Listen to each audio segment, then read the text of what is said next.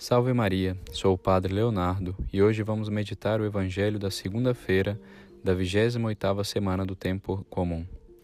No Evangelho de hoje, Jesus entra em debate com a multidão que o segue. Ele está já há um bom tempo preparando-a para a verdadeira fé, mas o povo resiste. Jesus está decidido a ir a Jerusalém morrer pelos nossos pecados. E toda a missão dele na terra é bem definida, não? Jesus veio com com essa missão. No entanto, o povo parece não compreendê-la e por isso é, Jesus não consegue do povo a fé que ele tanto espera. Ele fez milagres, apresentou ensinamentos sublimes, expulsou demônios, mas para quê? Para que a multidão cresce e compreendesse quem ele era. A grande mensagem de Jesus, com efeito, não é não está no que ele faz, não, mas no em quem ele é. A grande pergunta é quem é Jesus? É quem é Jesus também nas nossas vidas. E conhecê-lo muda tudo. Afinal, ele não veio aqui só para fazer alguns milagres, mas sim para nos resgatar dos, do pecado. Isso é, ele veio mudar a nossa vida de forma radical e abrir as portas do céu para nós. O povo, porém, o que faz no Evangelho? Procura-o sem cessar, mas porque quer milagres, né? E o povo acaba sendo um pouco interesseiro. E, desolado diante dessa falta de fé, o Senhor diz, Jesus diz, né? essa geração má busca um sinal, mas nenhum sinal lhe será dado. As multidões querem milagres, mas estes têm por fim levar a fé em Cristo. E, ela, e as pessoas recusam-se obstinadamente em crer. Então não há mais nada o que fazer por elas. Os milagres perdem toda a função. Porque os milagres são sinais que nos mostram quem é Jesus. Ele é verdadeiro Deus e verdadeiro homem. E quando contemplamos o seu sacrifício, o seu coração, contemplamos como Deus nos ama e como nós também devemos amar.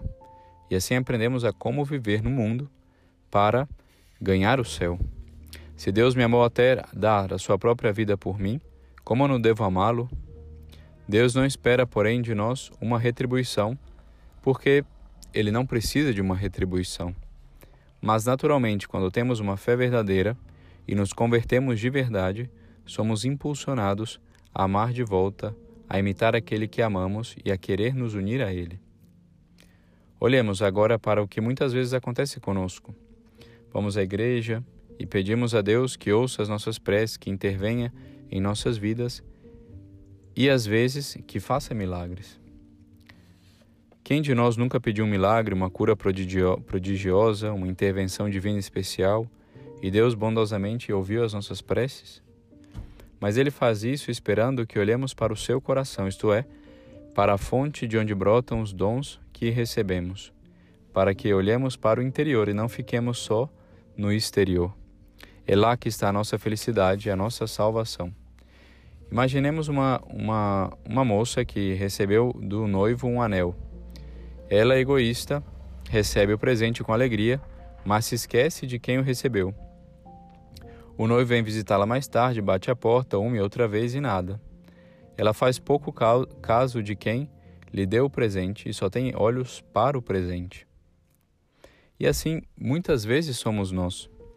Olhamos para os dons de Deus e esquecemos do, do Deus o Deus dos dons. Vivemos hipnotizados pelos presentes e esquecidos do coração de onde saíram.